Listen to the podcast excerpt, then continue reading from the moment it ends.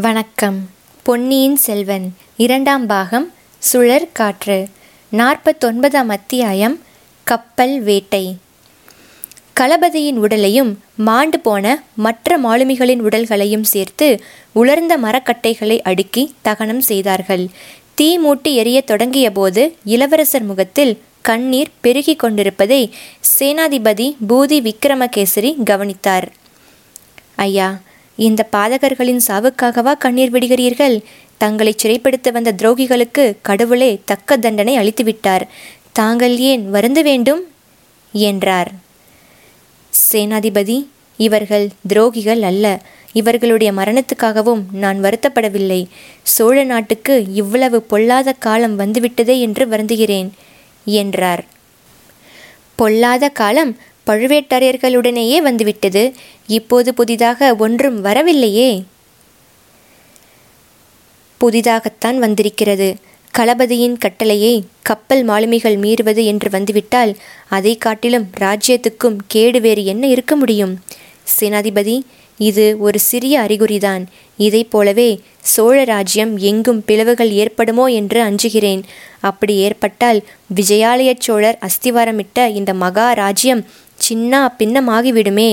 இந்த கேடு என்னாலேயா நேர வேண்டும் மகாபாரத கதை கேட்டிருக்கிறேன். துரியோதனன் பிறந்தபோது நரிகளும் ஓநாய்களும் பயங்கரமாக ஊழையிட்டன என்று பாரதம் சொல்லுகிறது. நான் பிறந்தபோதும் அப்படி நரிகளும் நாய்களும் பயங்கரமாக ஊழையிட்டிருக்க வேண்டும் என்றார் இளவரசர். ஐயா தாங்கள் இந்த உலகில் ஜனித்தபோது என்னென்ன நல்ல சகுனங்கள் ஏற்படலாமோ அவ்வளவும் ஏற்பட்டன. தங்கள் ஜாதகத்தை கணித்த சோதிடர்கள். போதும் சேனாதிபதி போதும். இந்த பேச்சை கேட்டு கேட்டு என் காது புளித்து விட்டது. என் ஜாதக விசேஷம் இருக்கட்டும். நாம் பிரிய வேண்டிய காலம் வந்துவிட்டது. சேனாதிபதி தங்களை கேட்டுக்கொள்கிறேன். இந்த கப்பல்களிலிருந்து களபதியின் கட்டளையை மீறி சென்ற மாலுமிகள் தங்களிடம் வந்தால் தாங்கள் அவர்களை சேர்த்து கொள்ளக்கூடாது. உடனே சிறைப்படுத்தி அவர்களை தஞ்சைக்கு அனுப்ப வேண்டும். இளவரசே களபதி கூறியதை மட்டுமே நாம் கேட்டோம். மாலுமிகளின் கட்சி என்னவென்று நாம் கேட்கவில்லை. ஒரு பக்கத்து பேச்சை மட்டும் கேட்டு எப்படி தீர்மானிக்க முடியும்? அது நீதிக்கும் தர்மத்துக்கும் உகந்ததா? தாங்கள் என்னுடன் வாருங்கள். அந்த மாலுமிகள் வந்ததும் அவர்கள் சொல்வதையும் கேட்டு முடிவு செய்யுங்கள். ஐயா அது சாத்தியமில்லை. தங்கள் உசித்தம் போல் செய்யுங்கள். நான் இனி ஒரு கணமும் இங்கே தாமதிக்க முடியாது. உடனே புறப்பட வேண்டும். படகுக்காரன் எங்கே? என்று கேட்டார். எங்கே புறப்பட வேண்டும் இளவரசே? படகுக்காரன் எதற்கு? இதை பற்றி தாங்கள் கேட்கவும் வேண்டுமா? வந்தியத்தேவனை ஏற்றிச் செல்லும் கப்பலுக்குத்தான் நானும் போக வேண்டும். அந்த வீராதி வீரன் எனக்காக வல்லவா? அராபியர் வசப்பட்ட கப்பலில் ஏறி பயங்கரமான அபாயத்துக்கு உள்ளாகி இருக்கிறான் அவனை நான் கைவிட்டு விடக்கூடுமா? ஏற்கனவே நான் செய்துள்ள பாவங்கள் போதாதென்று சிநேக துரோகம் வேறு செய்ய வேண்டுமா? ஐயா தாங்கள் ஒரு பாவமும் நான் அறிந்து செய்ததில்லை.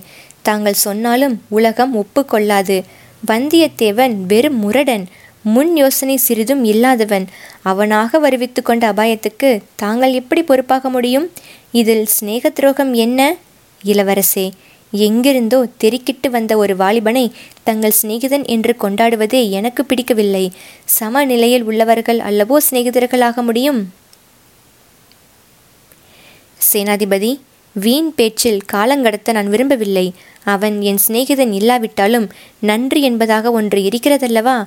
வள்ளுவர் முதலிய பெரியோர்கள் அனைவரும் சொல்லியிருக்கிறார்களே சோழ குலத்தார் நன்றி மறவாதவர்கள் என்ற புகழ் என்னால் கெட்டுப்போக விடமாட்டேன். இந்த வினாடியே புறப்பட்டுச் சென்று அந்த கப்பலை தேடி பிடிப்பேன். எப்படி புறப்படுவீர்கள்? எங்கே தேடுவீர்கள் இளவரசே? நீங்கள் வந்த படகில் ஏறிக்கொண்டு புறப்படுவேன். முயலை வைத்துக்கொண்டு புலி வேட்டையாட முடியுமா? ஆழ்கடலில் செல்லும் மரக்கலத்தை இச்சிறிய படகில் ஏறி துரத்தி பிடிக்க முடியுமா? பிடித்த பிறகுதான் என்ன செய்வீர்கள்? படகில் ஏறி போவேன். படகு உடைந்தால் மரக்கட்டையை பிடித்து நீந்தி கொண்டு போவேன். வந்தியத்தேவனை ஏற்றிச் செல்லும் கப்பல் ஏழு கடல்களுக்கு அப்பால் சென்றாலும் அதை துரத்தி கொண்டு போய் பிடிப்பேன். பிடித்த பிறகு என் நண்பனை காப்பாற்ற முடியாவிட்டால் நானும் அவனோடு உயிரையாவது விடுவேன். படகுக்காரன் எங்கே?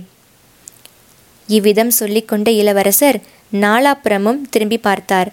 படகுக்காரனுடன் ஒரு பக்கமாக நின்று பூங்குழலி பேசிக்கொண்டிருந்ததை கவனித்தார். அருகில் ஊமை மூதாட்டியும் நின்றாள். அவர்கள் இருந்த இடத்தை நோக்கி விரைந்து போனார். சமீபத்தில் சென்றதும் பூங்குழலி கண்ணில் நீர் ததும்ப அப்படகுக்காரனுடன் ஆத்திரமாக ஏதோ பேசிக்கொண்டிருந்தாள் என்று தெரிந்தது. ஆஹா இது என்ன? இன்னொரு உட்கலகமா? என்றார் இளவரசர். படகுக்காரன் திடீர் என்று இளவரசர் காலில் விழுந்தான். இளவரசே தெரியாமல் பாதகம் செய்துவிட்டேன் பணத்தாசையால் செய்துவிட்டேன் மன்னிக்க வேண்டும் என்று கதறினான். இது என்ன? பூங்குழலி எல்லாருமாகச் சேர்ந்து என்னை பைத்தியமாக்கி விடுவார்கள் போலிருக்கிறதே நீயாவது விஷயம் என்னவென்று சொல்லக்கூடாதா? இளவரசே இத்தனை நேரம் சொல்ல வெட்கப்பட்டு கொண்டு சொல்லவில்லை. இவன் என் தமையன் தங்களை கொல்லுவதற்காக வந்த இரண்டு பாவிகளையும் இவன்தான் கோடிக்கரையிலிருந்து படகில் ஏற்றி கொண்டு வந்தான். அவர்கள் சொற்படியேதான் இவன் இதுவரை இங்கே காத்து கொண்டிருந்தான். அவர்களை இன்று காலையில் மறுபடியும் படகில் ஏற்றி நாம் பார்த்த கப்பலில் கொண்டு போய் விட்டானாம். தங்கள் நண்பரும் அதிலேதான் ஏறியிருக்கிறார். என்றாள். பிரபு என்னை வெட்டி கொன்று விடுங்கள். அவர்கள் அத்தகைய துஷ்டர்கள் என்று எனக்கு தெரியாது. தெரிந்திருந்தால் செய்திருக்க மாட்டேன். என்னை தங்கள் கையாலேயே கொன்றுவிடுங்கள் என்றான் படகுக்காரன். அப்பனே இச்சமயம் உன் உயிர் எனக்கு விலை மதிப்பில்லாத பொருள். வா போகலாம். அந்த கப்பலிலேயே என்னையும் கொண்டு போய் ஏற்றிவிடு. எனக்கு நீ செய்த கெடுதலுக்கு அதுதான் பரிகாரம். புறப்படு போகலாம் என்றார் இளவரசர். கடற்கரையோரத்தில் சென்றதும் கரையில் கிடந்த படகை படகோட்டி தண்ணீரில் இழுத்து விட்டான். இளவரசர் கடலை கூர்ந்து பார்த்து கொண்டிருந்தார். அதோ கப்பல் இன்னும் தெரிகிறது. பிடித்து விடலாம் என்றார். சேனாதிபதியும் தூரத்தில் தெரிந்த கப்பலை கூர்ந்து பார்த்தார். இளவரசே பழம் நழுவி பாலில் விழுந்தது போல் ஆயிற்று என்றார். என்ன? என்ன? தங்களிடமிருந்து கூட நல்ல வார்த்தை வருகிறதே?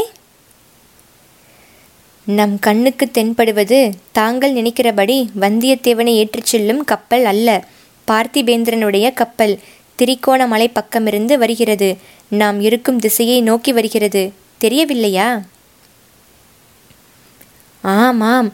அப்படியானால் மிகவும் நல்லதாய் போயிற்று.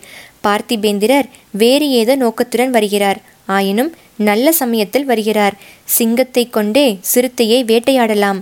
ஆனால் அந்த கப்பல் இங்கே வரும் வரையில் நான் காத்திருக்கப் போவதில்லை. படகில் சிறிது தூரம் சென்று எதிர்கொள்கிறேன். இளவரசே தங்களுடன் படகில் வருவதற்கு ஐயா நீங்கள் ஒருவரும் என்னுடன் வரவேண்டியதில்லை. இங்கேயே நின்றால் எனக்கு பெரிய உதவி செய்ததாக எண்ணிக்கொள்வேன். திருமலை உனக்கும் கூடத்தான் சொல்கிறேன். உனக்குத்தான் கடல் என்றால் தயக்கமாயிற்றே. ஆமையா நானும் பின் தங்குவதாகவே இருந்தேன். இலங்கை தீவில் இருக்கும் வரையில் தங்களை பார்த்து கொள்ளும்படிதான் எனக்கு கட்டளை. முதன் மந்திரி மதுரையில் இருக்கிறார். அவரிடம் போய் இங்கு நடந்தவற்றை சொல்ல வேண்டும். அப்படியே செய். பூங்குழலி நீயும் இங்கே நிற்க வேண்டியதுதான். உன் தமையனை பற்றி கவலைப்படாதே. நான் பார்த்து கொள்கிறேன். நீ வந்த படகை எங்கேயோ விட்டிருப்பதாகச் சொன்னாயல்லவா? அதில் ஏறி இனி உன் வழியில் போகலாம். நீ எனக்கு செய்த உதவியை என்றும் மறக்க மாட்டேன். சச்ச கண்ணீரை துடைத்துக்கொள். பார்க்கிறவர்கள் என்ன நினைத்து கொள்வார்கள்? இவ்வாறு கூறிவிட்டு இளவரசர் ஊமை ராணியின் அருகில் சென்று அவளுடைய பாதத்தை தொட்டு வணங்கப் போனார். அந்த மூதாட்டி அவரை தடுத்து நிறுத்தி உச்சி முகர்ந்து ஆசிர்வதித்தாள். அடுத்த நிமிஷம் இளவரசர் கடலில் ஆயத்தமாக நின்ற படகில் பாய்ந்து ஏறி கொண்டார். கரையில் இருந்தவர்கள் படகை பார்த்து கொண்டே நின்றார்கள். இளவரசரும் போகின்ற படகிலிருந்து அவர்களை பார்த்து கொண்டிருந்தார். எல்லோரையும் பொதுவாக பார்த்தாலும் அவருடைய கண்கள் பூங்குழலியின் கண்ணீர் வழிந்த முகத்திலேயே நிலைத்து நின்றது. அதிசயம் அதிசயம். தூர விலகி போக போக உருவங்கள் சிறியனவாக வேண்டுமல்லவா? கரையில் இருந்த மற்றவர்களின் உருவங்கள் சிறியனவாகித்தான் வந்தன.